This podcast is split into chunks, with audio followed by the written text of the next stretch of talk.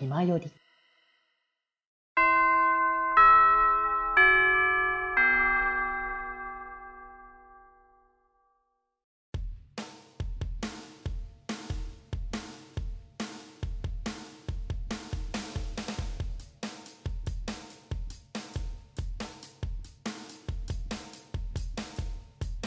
口を開けば健康の話はい。ということで、チャイムも鳴りましたので、そろそろ活動のまとめをしていきたいかと思います。はーい。ということでね、まあ、ちょいと久々の僕のソロ会っていうね、ところではございましたが、まあね、あのーいろいろ話そうかなと思ったら、まあ、結構ね、そう、ここ最近のこう、VTuber 活動の流れが、まあ、結構ね、新しい流れがどんどん来ていたので、まあ、なんか結構その辺の話をこうまとめてたら、まあ、割とあっという間に時間が経ってしまった っていう感覚がありますよね。まあでもね、この先はちょこちょこと、またあの、北福発注シグマの、ま、ソロ会が、まあ、来るのではないかというところをね、ちょっとね、今現状、現状でありますと、収録している段階ではまだ、あの、発注と北福の音源は特に来てないので、まあ、ワンチャン、あの、この後にもし、あの、来なければ、えー、多分、僕の回がまた、あの、エクストラみたいな感じで続くと思うので、まあ、言うてね、あの、話してないこととか結構いっぱいあるわけですよ。あの、夏に遊びに行った場所の話だったりとか、あとはまあ、ライブの話とか、ね、結構そういう話とかも、まあ、ちょいちょいちょいちょい、あの、出てくるので、まあ、そこら辺は、あの、話せるタイミングがあったら、またね、話していこうかなとね、思っておりますので、まあ、ぜひぜひゆるりと最後までね、あの、まあ、最後までっていうか、今日はもうそんなに エンディングだから、そこまで長くなるっていう感じのところではね、ないですけれどもね。うん。まあ、つうことで、なんかまあ、お師匠会っていうところでね、いつも通りのって感じなんですけど、まあなんかさ、割とこう、BL の新しい漫画を紹介するとか、まああとゲームとかをね、紹介する機会とかって結構ね、多かったのかなというところではあるんですけれども、まあ、いかんせんね、ここ最近の流れがすごいレトロの、レトロブームなんだけですよ。めちゃくちゃレトロブームの流れが来ちゃってるっていう影響もあって、あの最新のもの結構買ってない率高し。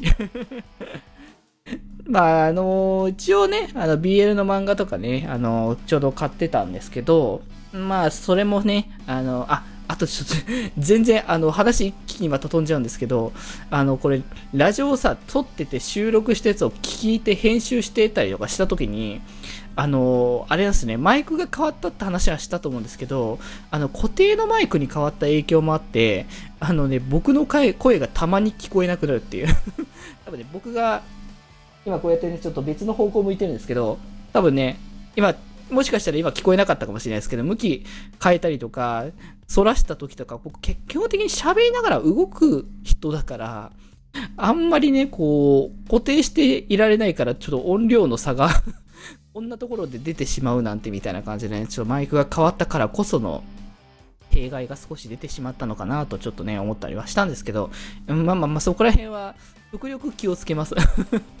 極力まっすぐマイクの目の前にね、ちゃんと立って、目の前にあの喋れるような勢いでちゃんとやっていこうかなと思いますのでね。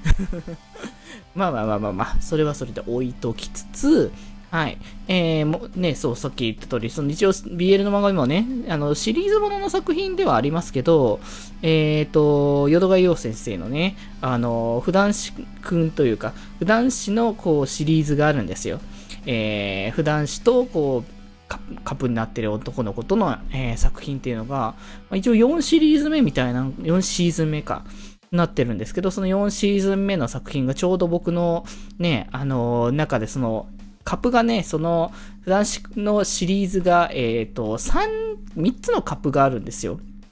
で、えーで、ちょうど、その、えっ、と、前々回のところで3カップ目の、あのカップがね、登場してっていう感じで、いたんですけど、ちょうど前回の3、3、サードシーズンですかね、の方には、その、新しく出てきた3カップ目のカップ、あのー、ね、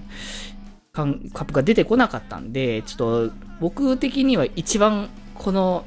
シリーズの中で一番好きなキャラはこの2人だなって思ってたんで、だからね、ちょっと出なかったら残念だなと思ってたんですけど、フォースシーズンの方では、あの、そこの、えー、3カップ目の方をメインと、あの、したね、作品が出ていたというところで、まあ、結果的に紹介ちゃんとしてるからタイトル言いましょうかね。はい、えー、普段師さんと泣き虫、泣き虫くんの、えー、ストロベリーライフというね、えー、こちらの作品でございますね。うん。まあ、ちょっとね、普段師のお兄さんと、まあ、そのね、あのー、ちょっと泣き虫な男の子、ちょ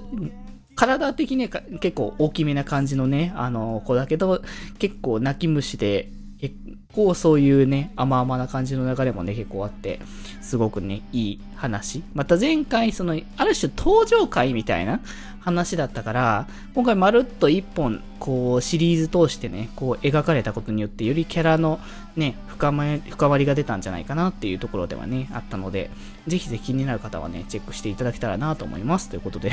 結果的に紹介普通にしちゃったなって感じはあったんですけど、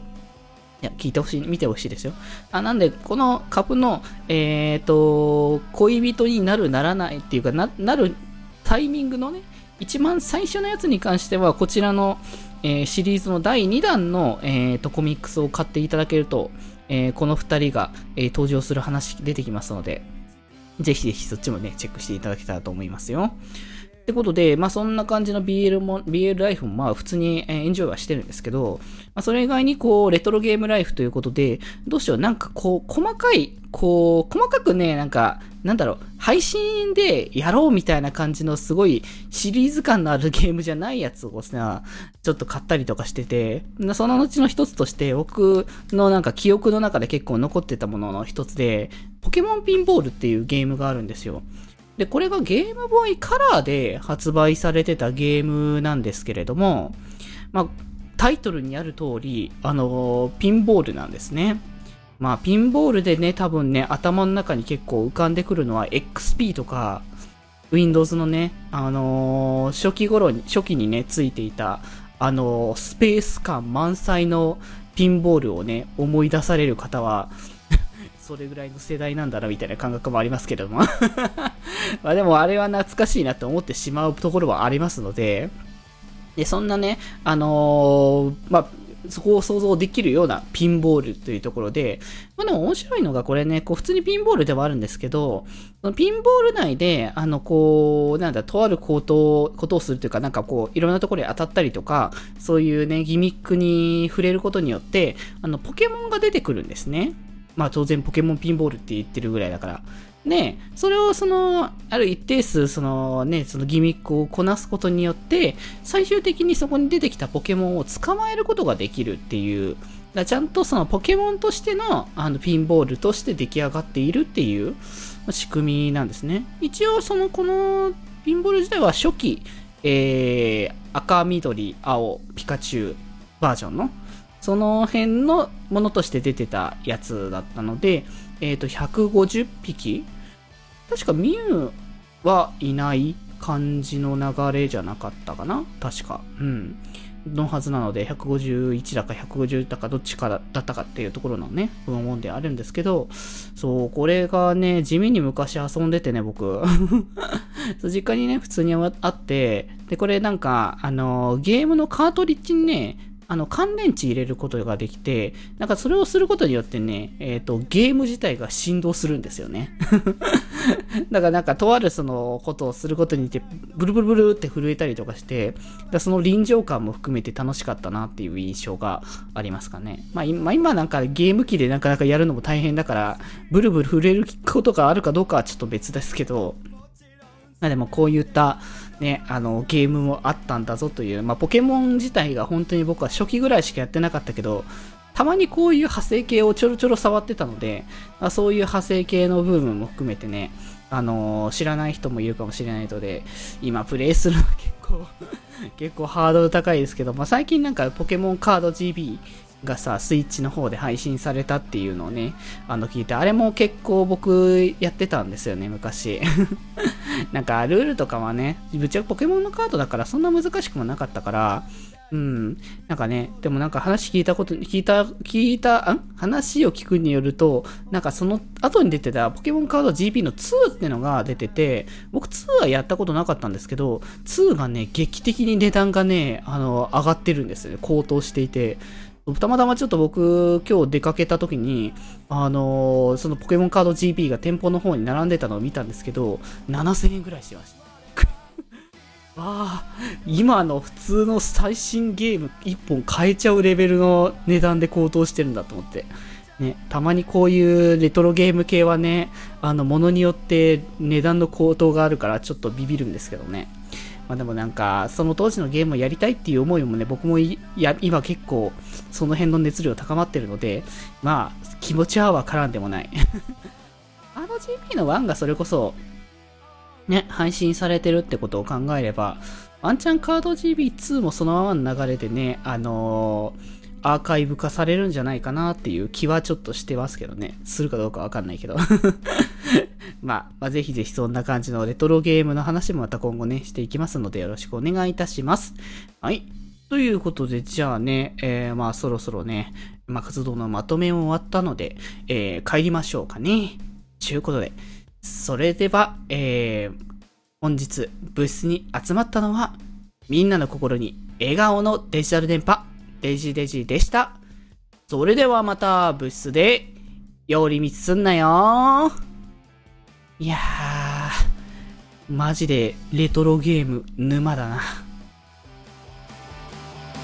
気ままに寄り道クラブではメッセージを募集しております。メッセージの宛先はマシュマロで募集しております。そして、ひまよりでは、みんなで作るアットビーキを公開中。みんなで編集してね。